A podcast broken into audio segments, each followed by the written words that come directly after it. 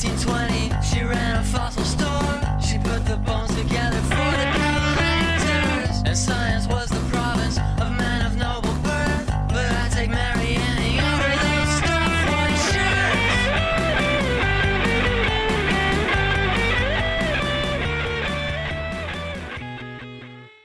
All right, welcome back to STEM Fatale, your Women in Science History podcast. I'm one of your co-hosts, Dr. Emlyn Gremlin.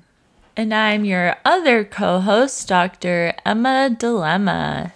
What's going on this week? What are we doing?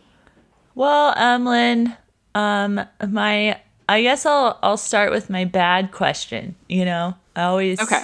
last minute come up with a really really stupid question, or I completely forget. This week I actually remembered. my question for you to lead into today's lady of the hour is uh Emlyn. this is so dumb. What's your favorite emulsion? My favorite emulsion. Uh-huh. so an emulsion's two things, two liquids that don't mix well together, like oil and water. Is that Yes, that is an emulsion, which I literally had to look up because I'm so stupid. I I mean, there's a lot of things that I'm not sure if they're emulsions. Like a bunch of cocktails that like I don't know if those two hmm. things like you shake them so that they mix, but I don't think those are quite emulsions. It's possible they are if they don't actually form a new liquid by mixing, it's an hmm. emulsion. If one of the liquids is just dispersed throughout the other liquid evenly, that's an emulsion. Okay. Well, my margaritas separate often, so I'm gonna say a margarita. Yeah. I don't know if that's an emulsion, but my lime juice does not like to Uh-huh. mix evenly with my tequila. Yeah, I mean, I had a pina colada last night and I was like, this is probably an emulsion. Did you make pina coladas? yeah. I love it. Yeah, they're so good. I've been wanting to make a pina colada for a while. I it just seems like so much work. No, no. You don't have to I mean, if you want to like make them blended, the ice blended, it can be a lot of work, but if you're just making you can just mix coconut uh what's it called? It's not coconut milk, Cream? but yeah, coconut cream, pineapple juice and rum. You just got a simple pina colada. Okay, I'm that might have to It's really good. I might need to make one of It's those after super, super this. good. Well, Yeah. it's 11:30 a.m., so maybe like quite Yeah. after this. yeah, a few in a few hours. Maybe when Or I edit this podcast, I'll I'll drink a pina day. colada. Sunday fun day. You know. well, okay. Yep. Today, with that, um, today I'm going to be telling you all about Marietta Blau, a Vien- Okay. a Viennese physicist who perfected photographic emulsions. I have no even idea what that would mean. Well, we'll get into it. They're not technically emulsions. Oh, I'm sure we will. They're no pina colada, but I had to look up not only what a normal emulsion is, but also a photographic emulsion just to and we'll talk about it. But um Okay, I'm excited. I'm excited to learn what photographic emulsions are. yeah. Okay. So and and the story is pretty overall pretty interesting. Hopefully not too long, but you know, let's see how this goes. Yes. All right. I'm excited. So, Marietta Blau was born on April 29th, 1894, into a middle class Jewish family living in Vienna, Austria. Her father was a lawyer and a music publisher, and as was, you know, kind of usual for the time, her mother cared for their three children. And because her parents were both so entrenched in the music scene and society in Vienna, Marietta too would develop a love for music. And additionally, from a young age, Marietta was quite interested in math and physics, and she would go on to study those subjects in college when she started at the University of Vienna in 1914. Um, and she would complete a bachelor's and a doctorate in physics by 1919. Oh man. yeah, so I don't know much about her childhood, but um, but it just seems like she was always a good student and always kind of interested in in math and physics, which would be her specialties.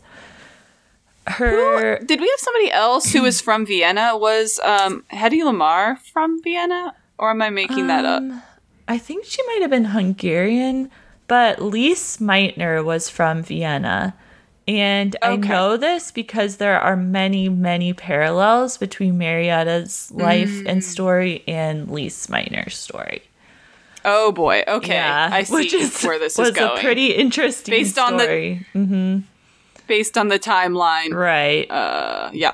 Okay. Literally I'm same up. time. Yeah. Okay. Yep.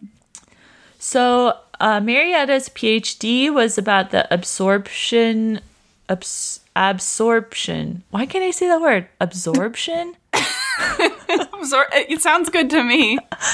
okay, absorption of divergent gamma radiation, and so she was interested in kind of uh, like nuclear physics and radiology, which were becoming a lot bigger in the world at that time in the early 1900s.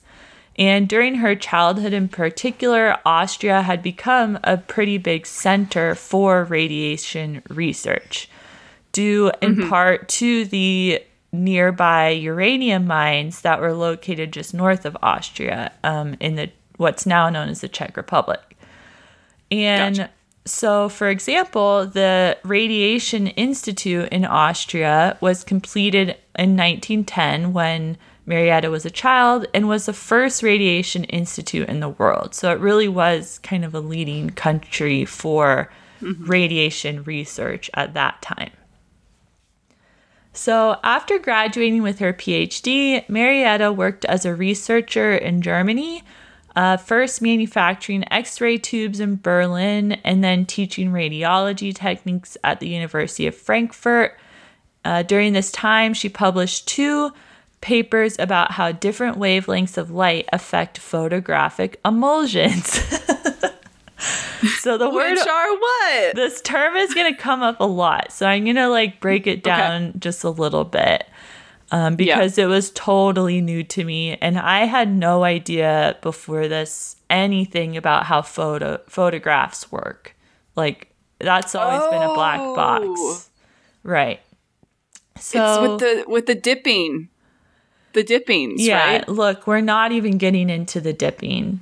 Like, Okay, okay, we're just scratching the surface here because it's complicated. Um, and I honest, it's kind of funny to me that people figured out how photographs work before I think even totally understanding the physics of it. Maybe they did, Hmm. but it's still confusing to me. okay. So in so yeah, so in plain English, like we talked about at the top, a normal emulsion is just a mixture of two liquids that are not mixable. So one liquid is present as droplets evenly dispersed throughout the other liquid, uh, like oil and water. Yeah. And so a photographic emulsion, though not technically an emulsion emulsion, is similar because it involves the suspension of insoluble, light sensitive crystal particles throughout a liquid gel. Okay. So I don't know why they call it an emulsion because it's not one, but that's just kind of the term the industry picked up. Okay. And it's the term I'm going to It's like a it's like a macchiato. It's like a caramel macchiato. Uh, it's like uh, what else? I feel like it's, I mean, in that like a macchiato, a caramel macchiato is not a macchiato. They just call it that, and it's confusing oh, to oh, everybody. oh, yeah, yeah, yeah. I would say if it's like anything, it's like if you had Jello and put sprinkles in it. Okay. Mm-hmm. So but in this case, the sprinkles are silver halide crystals. That sounds less good. Yeah, so like silver bromide, just basically things that detect light or are light sensitive. Gotcha. Mm-hmm. Um, so these crystals, so usually almost always silver halide crystals, are what are responsible for producing the image that you see that result from this type of photography, which I think there's now like Okay. way newer versions of photography. Mm-hmm. Um, and so when these crystals are struck by radiation or light, they are altered such that they can eventually be developed by a photographer using those dips you were talking about in different liquids. Uh, they developed into a black metallic silver, which is actually the negative image that you see. Okay. And from there, don't ask me how they make the other image. Like I, Okay, I I just didn't even. It's it's beyond what we need to know for Okay. for her work. okay.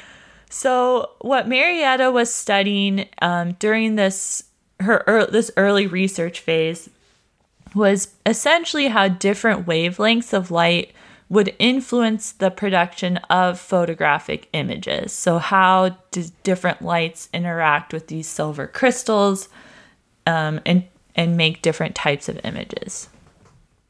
Okay. In 1923, her mother became ill, and so she returned to Vienna and began working at the Radium Institute. She was lucky to Oh. yeah, she was lucky to be surrounded by other women scientists there and throughout Europe before World War II. Um, actually, about one third of the researchers at the Radium Institute in Vienna were women, though none of them were paid. Is the Radium Institute started by Marie Curie? So no, there are multiple radium institutes. It's a good question. I had the same thought, but um, Okay. It no. seemed early. Yeah, Marie Curie started a radium institute in uh, Poland. So Okay. this is just a different radium institute. Gotta get more creative names. Yeah. uh, okay, so a lot of my story today I forgot to add at the top comes from an article by Ruth Sime um, called Marietta Blau Pioneer Photographic Nuclear Emulsions and Particle Physics. And she says in this article that oh, that the reason why there's like so yeah i was saying a third of the researchers at the radium institute in vienna at that time were women um, which is pretty incredible for a scientific field in the 1920s and ruth sime attributes this to marie curie who had led the way and opened a lot of doors for women in radiology and physics before her death in 1937 so that was just a popular field for women who wanted to be scientists. Um, and although she wasn't paid, she was allowed to run her own research institute, her research program at the institute, where she supervised For a lot free! of doctoral students. Yeah. But um, she worked outside of the institute as a teacher and applied for grants to obtain funding but she was denied access to full time, fully paid academic positions, likely because she was both Jewish and a woman in 1930s Austria. Mm, great. Yeah. So her most I mean, checks out, but yeah. Her most groundbreaking work was done at this institute, where she continued her work on photographic emulsions, specifically focusing on how to use photos to detect charged particles, such as the high Oh. yeah, such as the high energy protons that are emitted after a nuclear reaction. Oh, cool. Okay. Yeah. So this honestly this took me so long to understand. So I'm I'm going to try to describe it as best as I can, but even still Okay. parts of it I have a hard time like fully visualizing, but um okay. In recent years, research, researchers had discovered how to create nuclear reactions in the lab, and like radiology, of course, is this big field. Um, but they were having a hard time accurately recording the data on proton emissions after a nuclear reaction. So this is like Okay. Mm-hmm. uh, a nucleus is hit by a bunch of energy and a proton will be emitted. But they're like, how many protons are emitted? How fast are those protons traveling away from the nucleus? Like things like that. And so, though, res- like how dispersed they are, maybe. yeah, exactly.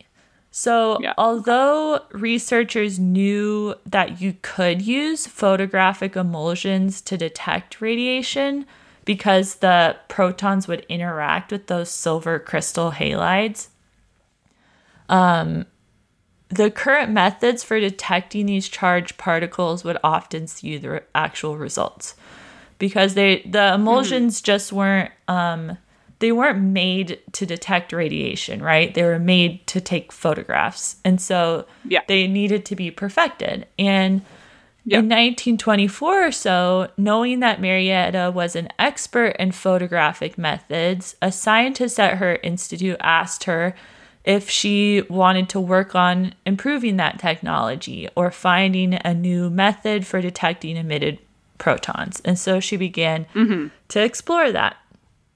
So, to do this, she would find different sources of radioactive decay, which is like, oh, great. like just hanging out around a lot of radioactive decay. Um, and then she would expose photographic emulsion plates to the radiation, which would capture the movement of charged particles away from the nuclear reaction. Uh, then she would develop the photograph, the emulsion plate, and see the tracks par- that particles made as they interacted with the gel, with the crystals in the gel. And so, in some cases, if you looked at the photo, this would just look like dots of different sizes in a photo.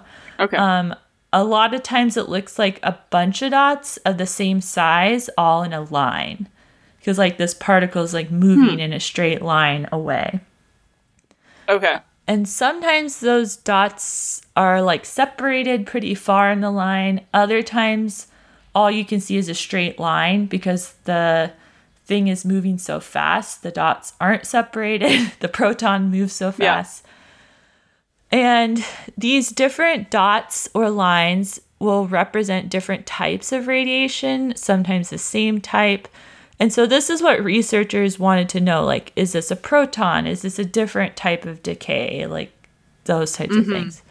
So, in an attempt to determine what types of particles she was observing and to learn more about those particles, Marietta worked with a local film production company to change the thickness of her photographic emulsions, to increase the concentration of the silver halide crystals, and a lot of other things. Basically, just testing out different types of emulsions to detect different types of radioactive decay.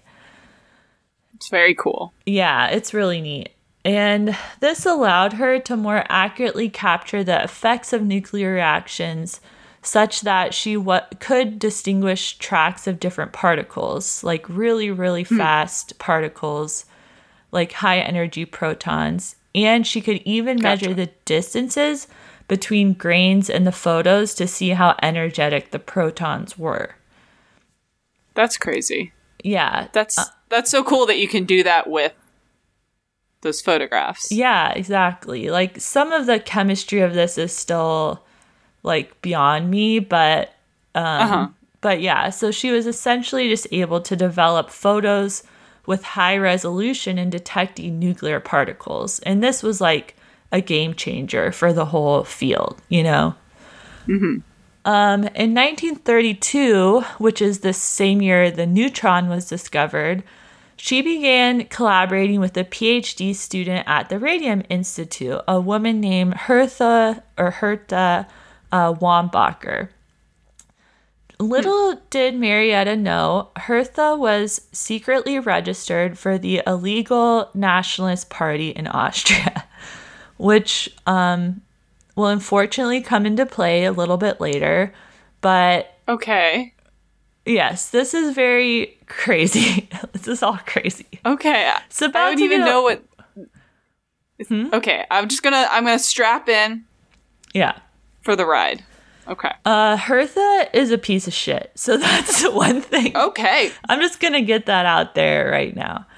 Love so, first, under Marietta's lead, which all their research was under her lead because Hertha was a dummy, um, they determined that they could use the proton tracks in photographic emulsions to determine the energies of the neutrons involved in the radiation they were detecting, which is it's Okay. a lot.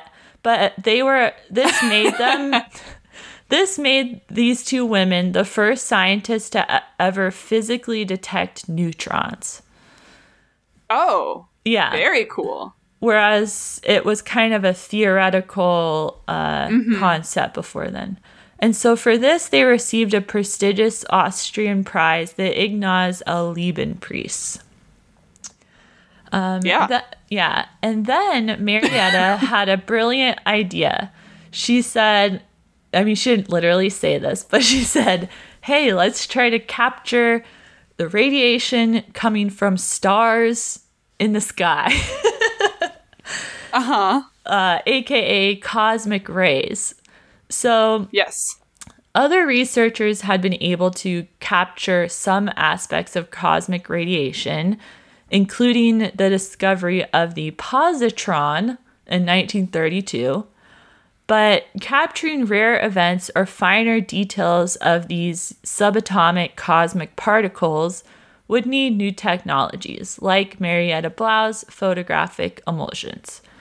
So to record the very very long tracks that these that cosmic ray high energy photons would make, uh, Marietta and Hertha took a bunch of their photographic emulsion plates to a cosmic ray research station that was positioned at 2,300 meters on Hafelekar Mountain. They left the plates up there for a few months. At first, they found that the exposures were not stable enough to be left outside for so long, and so they went back to the lab, went back to the the film production company, and continued fine tuning their photographic emulsions. Uh, they made them thicker. They stacked the plates to capture longer rays. Eventually, in 1937, they set these plates out again for four months.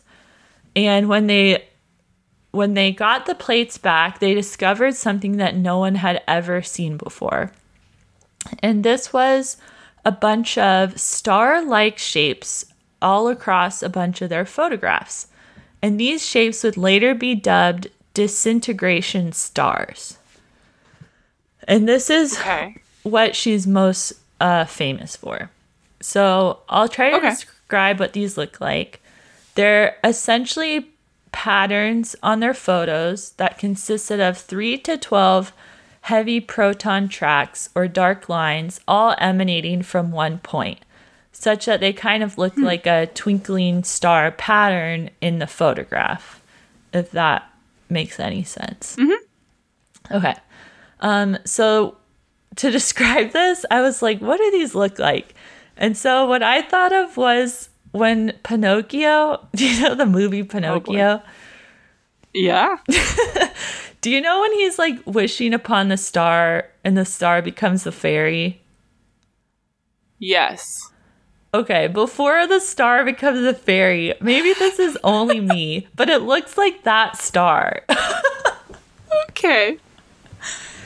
I don't like- Star. or like a tree topper, like a Christmas tree topper. Uh-huh. it kind of looks like that, like a dot with some with just lines emanating from it. Does that make any sense? yes. Whatever. Yes, it does. Yeah, okay. So people can look these up. There's lots of pictures of them. Um Right. So like why are these important? Well, what Marietta and Hertha had just for the first time captured was firm evidence of the disintegration of heavy nuclei, which is caused by super high energy cosmic particles hitting the nuclei, causing a bunch of protons to blast away from the nuclei all at the same time. And no one had ever physic like physically seen this or captured evidence of this ever before. And so, um, knowing kind of the importance of their discovery, they quickly wrote up a publication and sent news of it to the journal Nature. Um, so, like I said, this was groundbreaking, and researchers at the time knew that. The next mm-hmm. step then was to determine the relationship between atomic number and the size of their different of their photographic uh, disintegration stars. So, like, if you have a higher atomic number, are there more protons like exploding mm-hmm. away after hit by a bunch of high energy rays, or are the disintegrations bigger, the tracks longer, things like that? So, to I have a th- question. Yeah, yeah, yeah.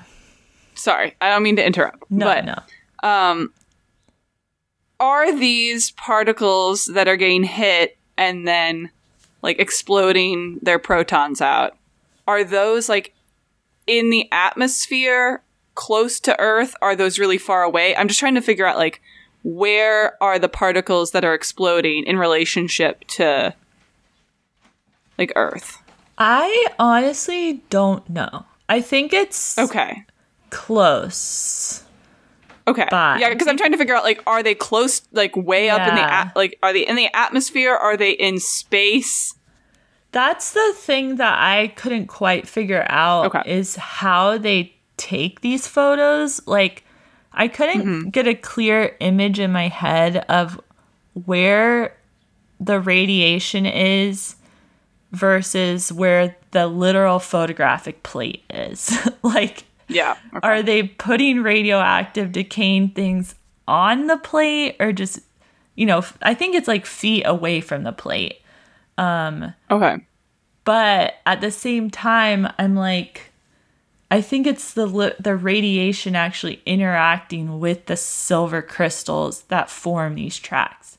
So I think the mm-hmm. disintegration mm-hmm. stars are reactions almost occurring on the plates but I uh-huh. really don't know. Like I could be totally okay. wrong about that. Okay. Yeah. Um, that okay. to me was not really something I could find. I tried googling this, and I just was like, "It's too much." yeah. Especially no worries. No worries. This technology has been like developed to be even more complicated. So trying gotcha. to understand it at its base at this point was like just there's nothing about it and I couldn't, you know, read their original papers mm-hmm. either. So yeah. Uh okay, let's see. So so yeah, so they were like, okay, let's learn more about these stars. To do this, they wrapped emulsion plates, photographic emulsion plates, in different types of metallic foils and took them to be exposed at different elevations, even going so far as to try to get some of these plates into weather balloons. So that's like they're trying to get higher into the atmosphere to capture more of these reactions. Um, mm-hmm. Which I, yeah, I assume are just occurring in the out- atmosphere, but more likely to occur the closer you are to like the source of the cosmic radiation which mm-hmm. is stars that are very far away. So that's where I'm like, how is like going on a mountain make it so much better? I'm not quite sure, but it must have yeah. to do with how the, these rays interact with our atmosphere and like mm-hmm. The further you are into the atmosphere, probably like the less strong those rays are. Um, and so famous physicists or more strong because isn't like don't isn't there really high UV radiation when you're on top of a mountain? Like, right, right. That's what I mean. That like. As, okay. Yeah, as they travel like lower or towards the Earth, they'll become less. Uh, gotcha. Yeah, yeah, yeah, yeah. Okay, so famous physicists and chemists like Heisenberg and Raman wanted the plates made by Marietta Blau and Hertha Wambacher. Like this was becoming a huge thing. Um, everyone wanted these to to measure things that they were measuring. And a lot of people say that uh, Marietta and Hertha's discovery truly launched the field of particle physics. And cool. So, yeah, it was a really exciting moment in time that would very unfortunately remain only a moment in time for Marietta. Oh Um, no. And I will say she's she I'm just gonna say she's safe. Like she was safe, like Lise Okay. Meitner, but it just all this shit just like disrupted what could have been mm-hmm. an even A good, like career. strong scientific. Mm-hmm. Yeah. Mm-hmm. Mhm. Okay, so this is because it was it's very frustrating. I'll say that. I like almost Okay. I was like upset reading it. Um, Oh. Yeah. Okay, so this is because it was 1937 and the Nazis were gaining power not only in Germany but also in nearby countries like Austria. Hitler was from Austria. Um, and this included multiple researchers within the Radium Institute, just like Hertha. Um, okay. And so in Vienna, despite the Nationalist Party being technically illegal, lots of people were part of it, even kind of not so secretly, but not officially either, because you could be arrested in the 30s, I think, uh, for being a part of that party. So is Um, the Nationalist Party Hitler's party, The Nationalist Party is or like it's like a Hitler neo-Nazi party in the Okay, yes, uh-huh, it's a typically nationalism is kind of associated with like white supremacy. It just yeah, the often those ideas get conflated. Though there Mm-hmm. were people who like weren't outwardly anti-Semitic that were part of the Nationalist Party, but at some point it's like you are anti-Semitic if you're supporting this party. You know what I mean? Yeah. Like yeah. yeah. If you know, like, if so many people in this group are anti-Semitic Yes. and doing things that are anti-Semitic, then you being a part of it Yeah, by association means that you're condone. You're you yeah. um, not condone. Yes, condone. yeah, yeah, essentially. Yeah. Um which honestly just goes to show how normal hate groups can seem to the public when even smart leading scientists are part of a part this party, you know. Yeah. Um so this came to a head. So I think for some time Marietta Blau knew that Hertha was a neo-Nazi. But what I learned in from some interviews was that she kind of just was like, let's just keep working. Like, as long as I can keep working, it doesn't matter. Or, like, I, I don't know. I mean, she must have been personally conflicted, but just so focused on research that she didn't really pay it much mind. However, Well, I also wonder if she was not in the position to like, like Yes. probably causing Yes. a stink about it was going to backfire on her. Very true. But what's it's just weird to me that she ever took Hertha on as a student. Like, well, I'll talk more about this in a second. Um so this came to a head within the institute when one of these neo-Nazi researchers, his last name is Stetter, um, he asked Marietta to put her name second on her publication with Hertha even though they had he he said they had contributed equally to the work.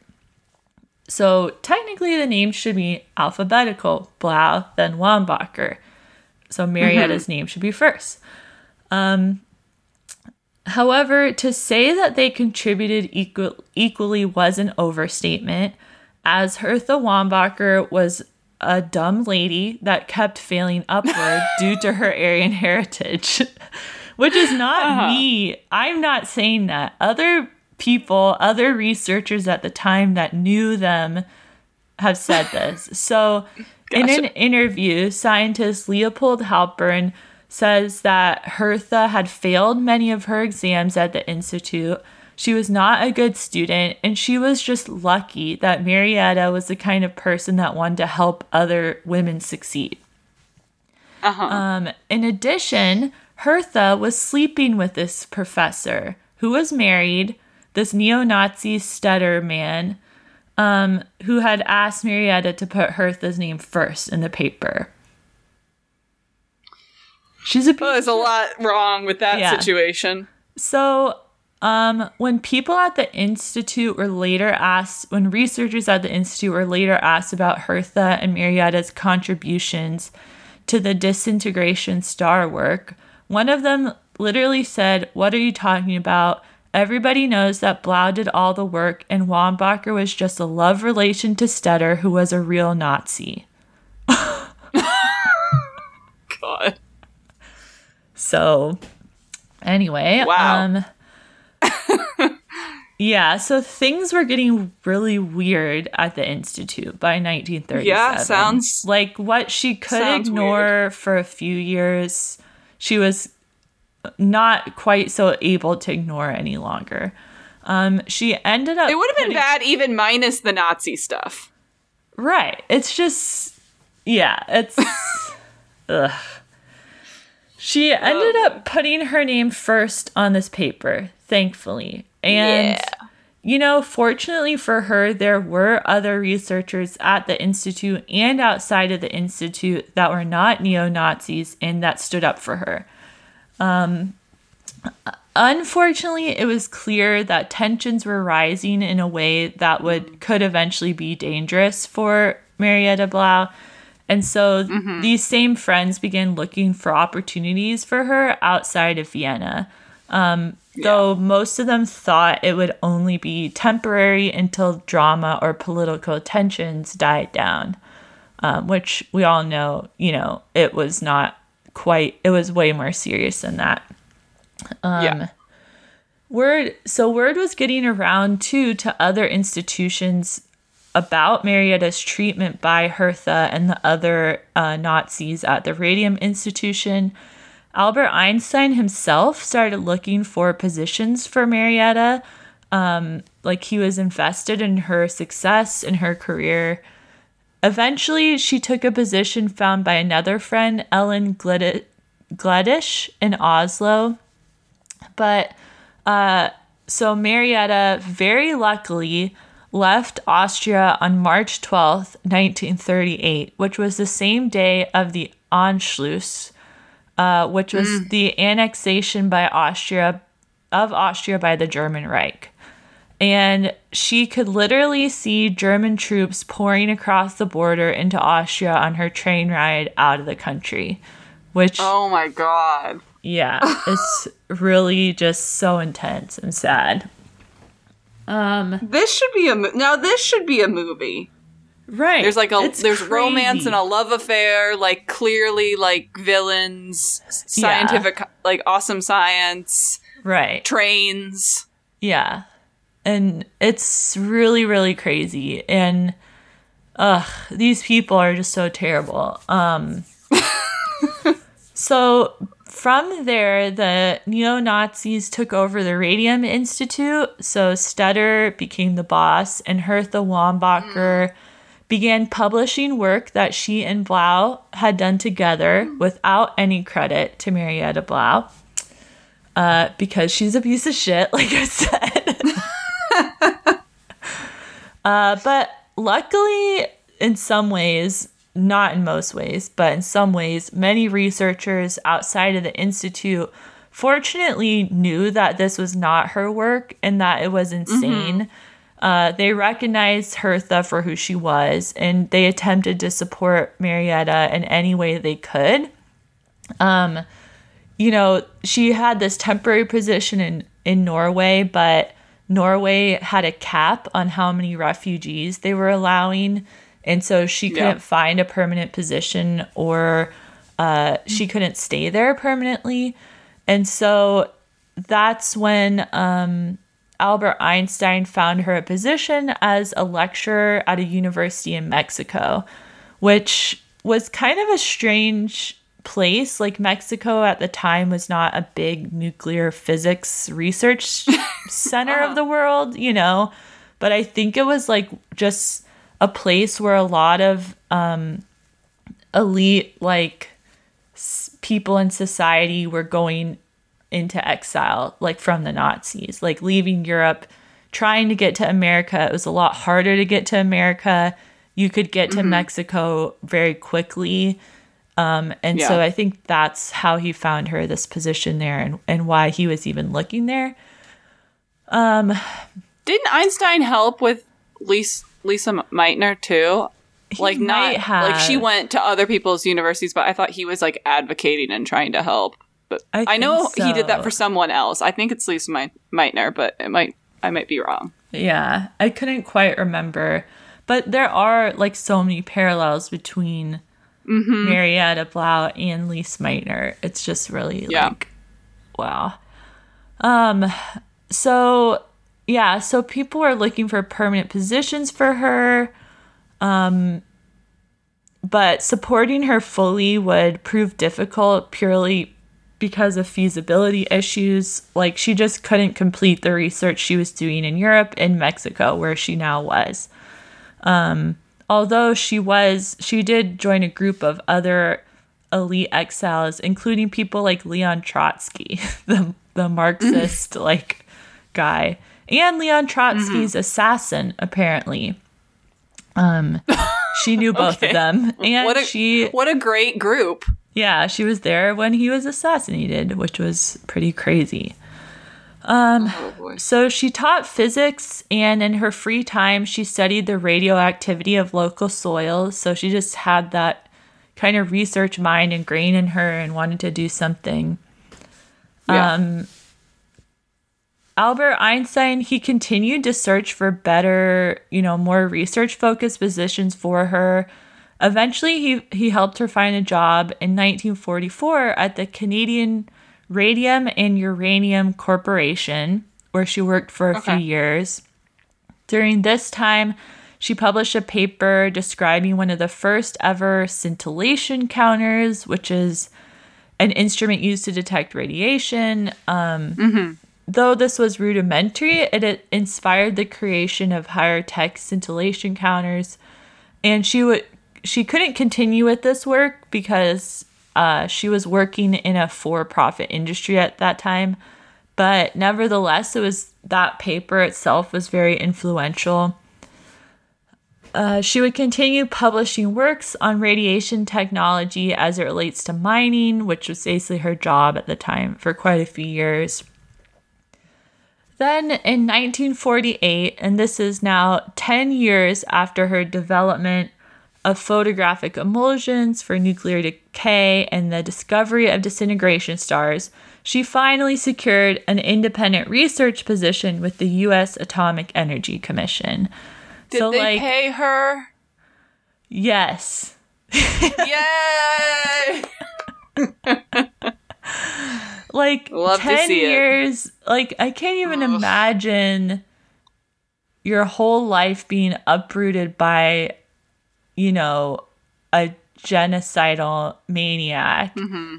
and then still just wanting to study physics and like i don't know Yeah. how, how they did this yeah um so let's see part of by that time, particle physics, the field she had helped launch, had recently expanded and grown, you know, during her time away from that field. And this, you know, this was World War II when the first nuclear bombs were designed and created. Yep. So physics, nuclear science, they were super competitive and, and f- fast paced at that time, right?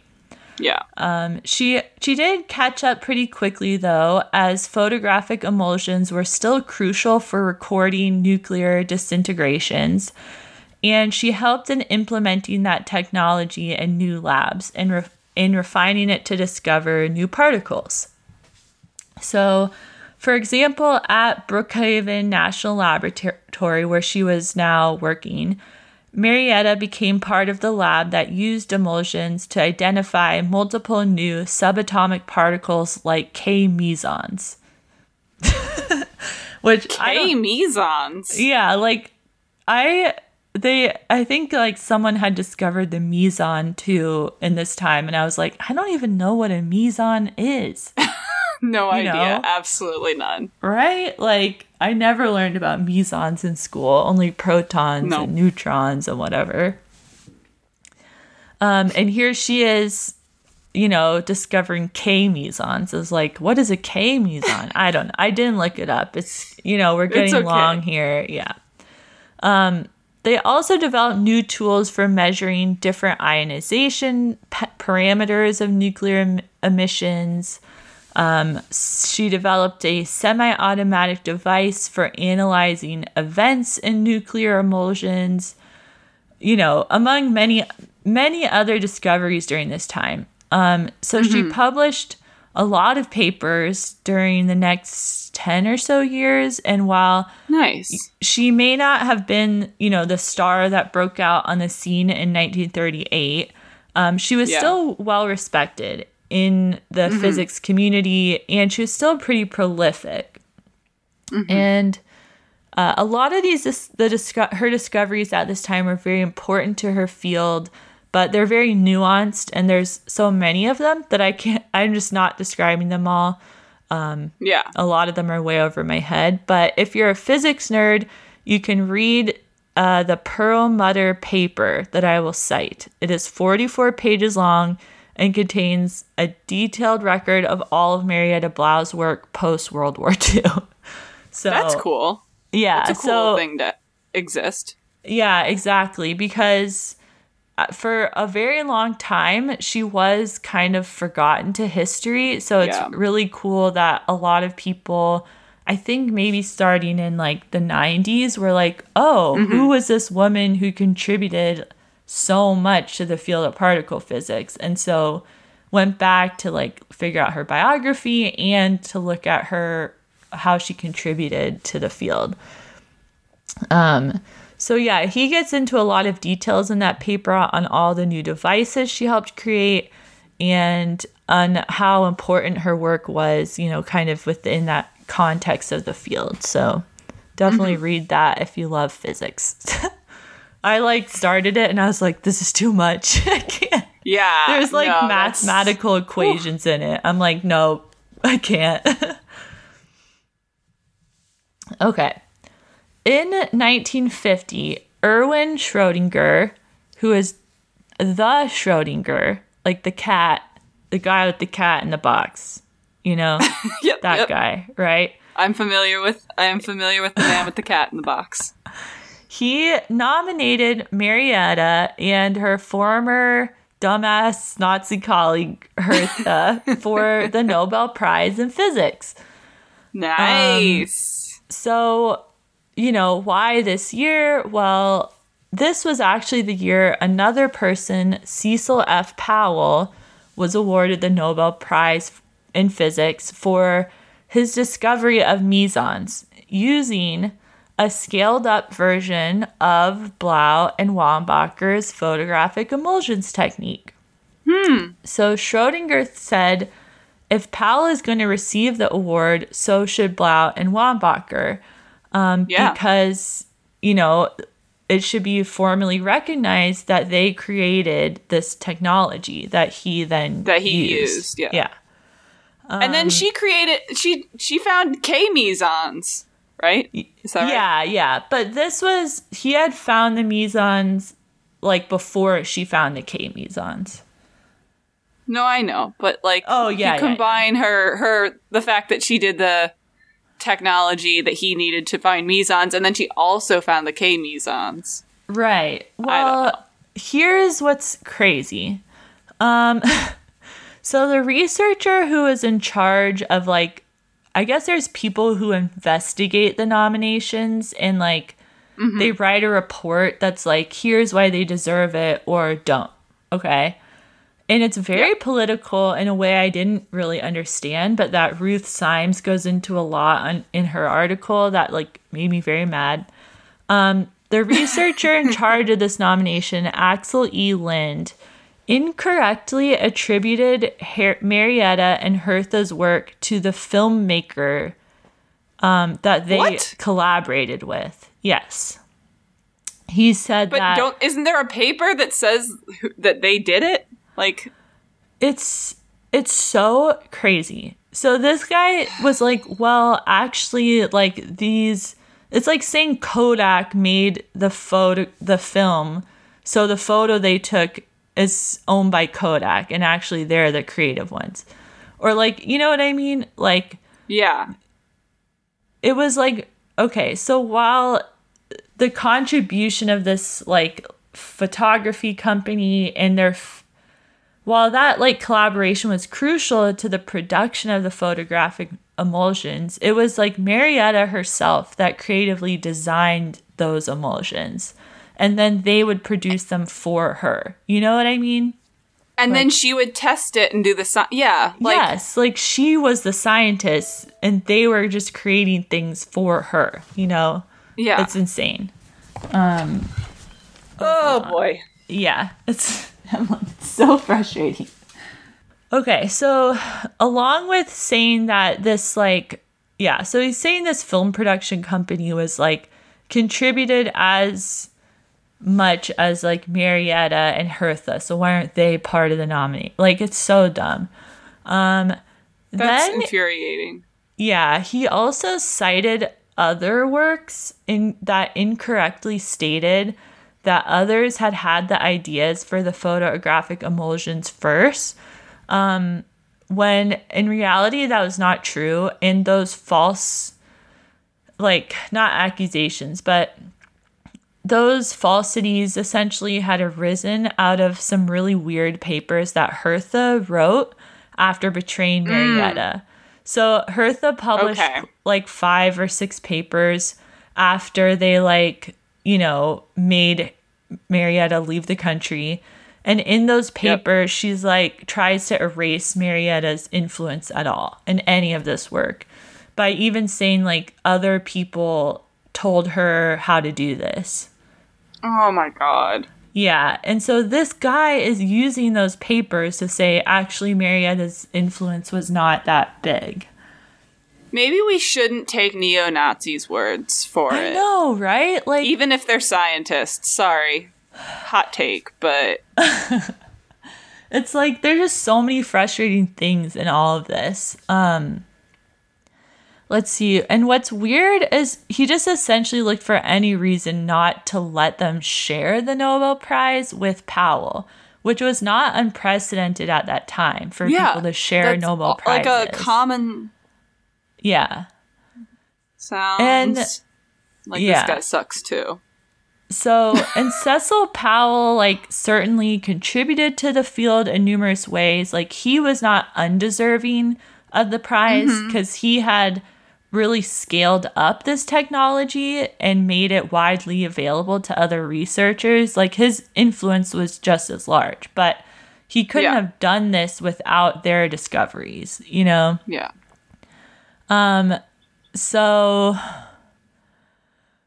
another thing that Lindh pointed to a lot in his uh his report on why Marietta and Wambacher didn't deserve the Nobel was Marietta's lack of research activity following her discovery.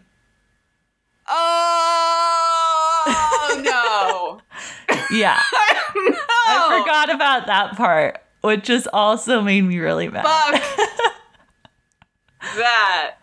She was in exile from the Nazis. like, and then she was doing research, and it just wasn't it's just so so frustrating. Um Oh, that's such BS. Yeah. Like you know who didn't do his research? This guy, Axel E. Lindh. He did not like put any time into figuring out what Marietta had done. He just, you know, took an easy route to be like, no, no, no. Let's not. So anyway, um so like we've like pointed to a couple of times, this is a very similar story to Lise Meitner, who mm-hmm. also I think was nominated for the Nobel and like they use crazy reasons not to give it to her, like when her lack of research activity after fleeing the Nazis. Um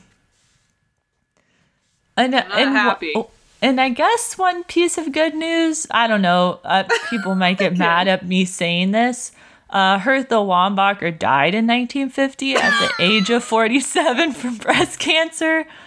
I don't know. Oh man. So yeah, I thought that was about to to happen. I mean, I don't wish I don't wish death upon anyone.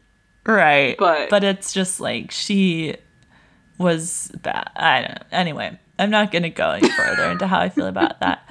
She had been teaching at the University of Vienna from 1934 to 1945, um, at which time she was removed when the Nazi Party fell and World War II ended. I think she tried to flee Vienna, but was caught and returned, and then she was sick, and yeah, her she didn't she never went on to do anything like great you know? She just was like yeah. this bad person who had a bad ending whatever. She definitely didn't deserve the nobel prize so at least there's that. Yeah um true. yeah.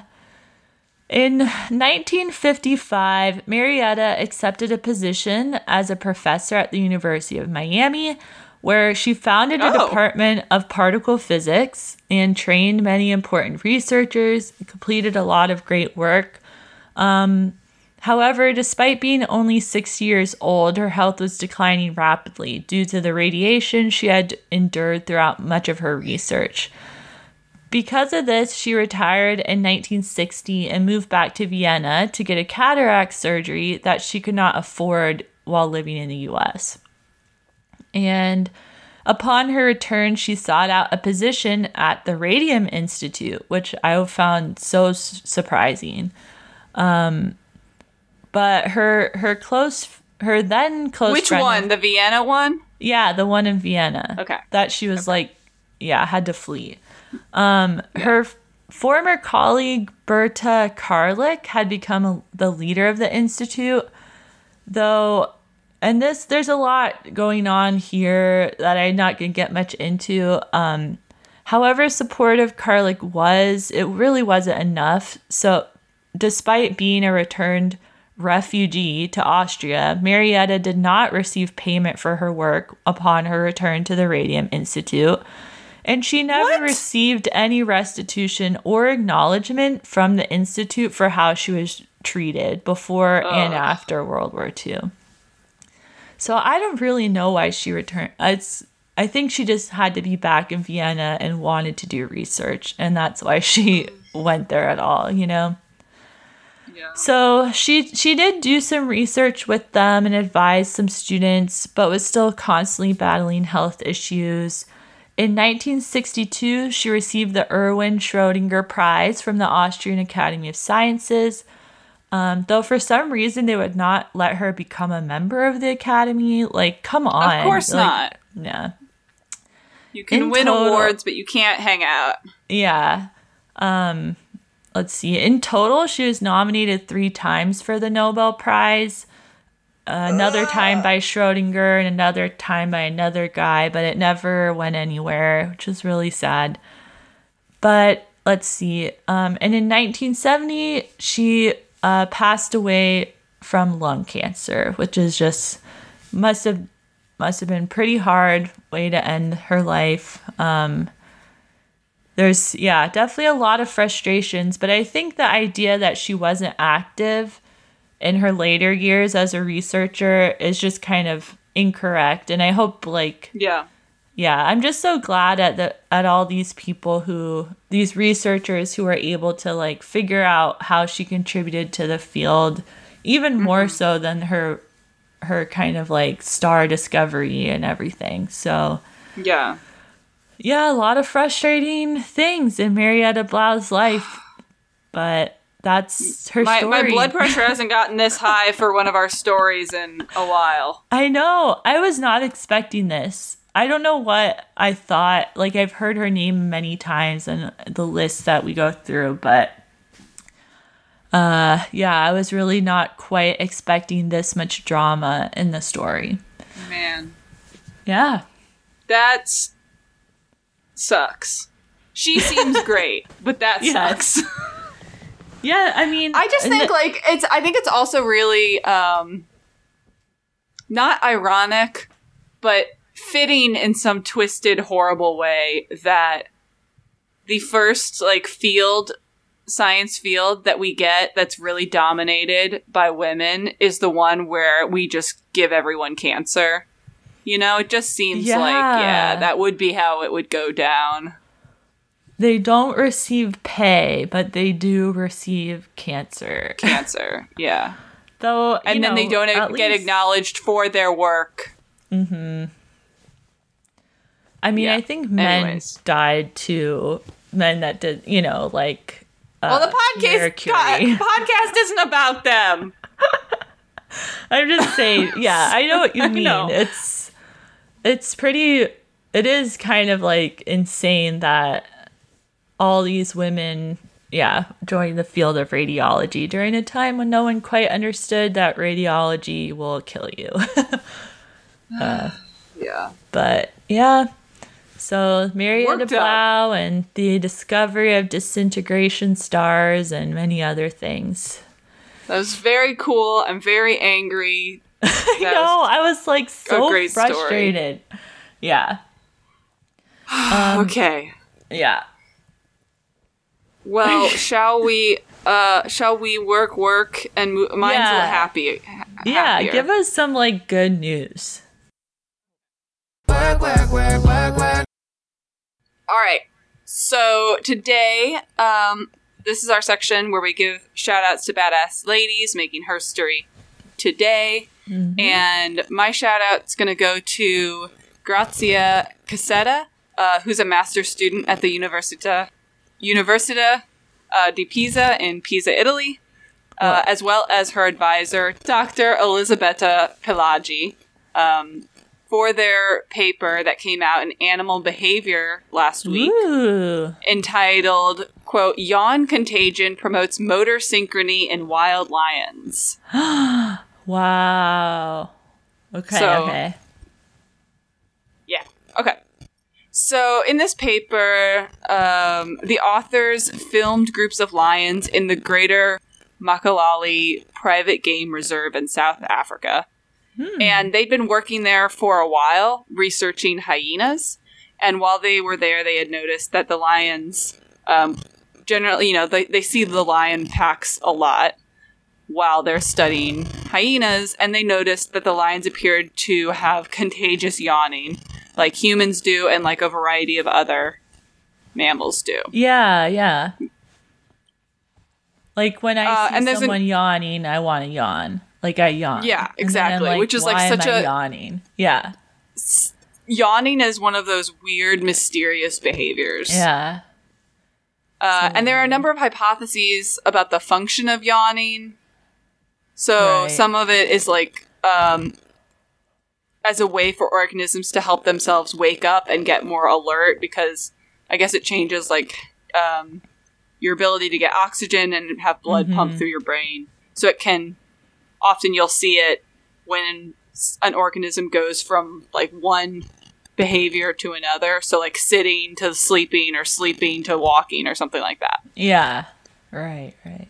And so they essentially set up a bunch of they they filmed a couple prides of lions over a couple months period of time during the day and during the night um, and then went back over that footage and monitored like what the individuals were actually doing over time Ooh. Okay. so it's like very non-invasive yeah. way to kind of look at the behavior uh, and yawning of these lions I mean, look, how would you? I don't think anybody Let's wants not. to get close to a pack of lions. No, either. no. Like looking in their mouths while they're yawning. Like, oh, what's like? Lose your head. Yeah, non-invasive is a good Yeah, strategy. yeah, yeah. So the first thing they found was that yawning occurred often when organisms change their activity state, for instance, from resting to moving. So that kind of goes along with this hypothesis. Um, but there's another hypothesis that's the idea that yawning in some social organisms can help synchronize individuals' behavior and essentially like get them all on the same page. Okay. Okay. and so they were also interested to see if if one org if there was actual um, contagious yawning and whether or not that caused the second um, lion to then follow the behaviors of the first lion that yawned. Right. Okay. So after monitoring all their footage, they found that um, if a lion that saw another member of the pride yawn, they were 139 times as likely to yawn themselves in the next Whoa. three minutes, Oh my gosh. suggesting like there's definitely contagious yawning going on. Yeah. And then additionally, if that first lion changed its state from like resting to walking, then the second lion was 11 times more likely to mirror that behavior and follow that lion. That's crazy. And so essentially, what you would find, like often what they were finding was one lion would yawn, the second lion would yawn, the first lion would get up and then do something, and that second lion would then do the exact same thing and mirror them. Oh my gosh. And so this work provides some of the first evidence for the idea that yawning can function as essentially a reliable indicator of a change in activity state Right. that can help synchronize those group behaviors. So if one lion gets up, it yawns, it's like, okay, we're doing something different. Yeah. And then the other lion will yawn and then do the same thing. And it's like, okay, we're all going hunting or we're all getting up um, or something like that. So uh, getting on the same page can be really important for social aspects or for social species that hunt and rear offspring cooperatively. So this may be Right, a, this reliable signal to get everybody on the same page that something's changing. Mm-hmm.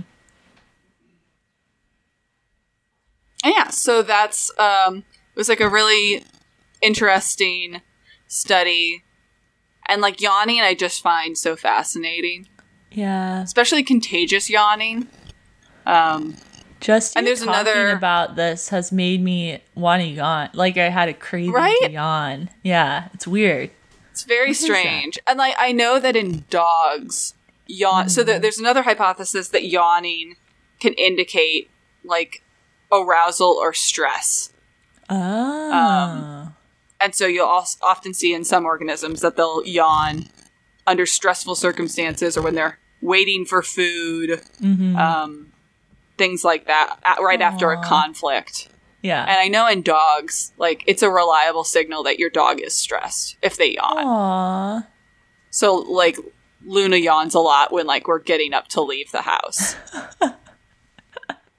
She's like, oh, like Yeah. I'm gonna start watching our kittens to see if they so. Yeah, I don't I don't know if it's a similar thing in in the cats. Oh, you should see maybe the cats have the same thing as the lions. Yeah, yeah. Look for see if one cat patterns little kitty after yawns and then another one. Mm-hmm. Man, you could do a whole follow-up study. Cuz they're all enclosed where you just Yeah. monitor when if one yawns, when the next one yawns, if they then change their activity state. Mm-hmm. I mean, they didn't need to go to down to- Africa. They could have done this in Yeah, they could have come to your house. bedroom. but you know, kittens are different, obviously. Yeah, no, they're, I don't. They're not um as much. They're more social, solo. but yeah, but cats are more solo-ish. But Yeah. they're not like hunting together. Like you know, it's not like lion packs. no. But yeah, so that's my uh, shout out to That's Grazia really cool. Casetta like and Dr. Yeah. Is- Elisabetta uh, Palagi.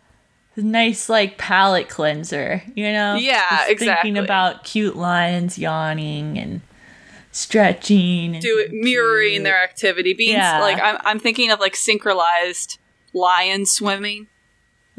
you know, That's adorable. They definitely would have swim caps on for their beautiful oh, hair. Oh, you for their big for their big old manes. Yeah, like a swim cap that went all the way around their heads, like a swim cap donut. Oh, I love that. Good stuff. Yeah. All right. Well, um, that's all we've got for today. Thanks everyone for tuning in. I, I it's been a, emotional roller coaster this episode. Yeah. It really, truly, truly has. I think I've cursed more in this episode than uh usual. I know, same. Yeah, sorry everyone. Sorry, but sometimes sorry. you got to do it. Yeah.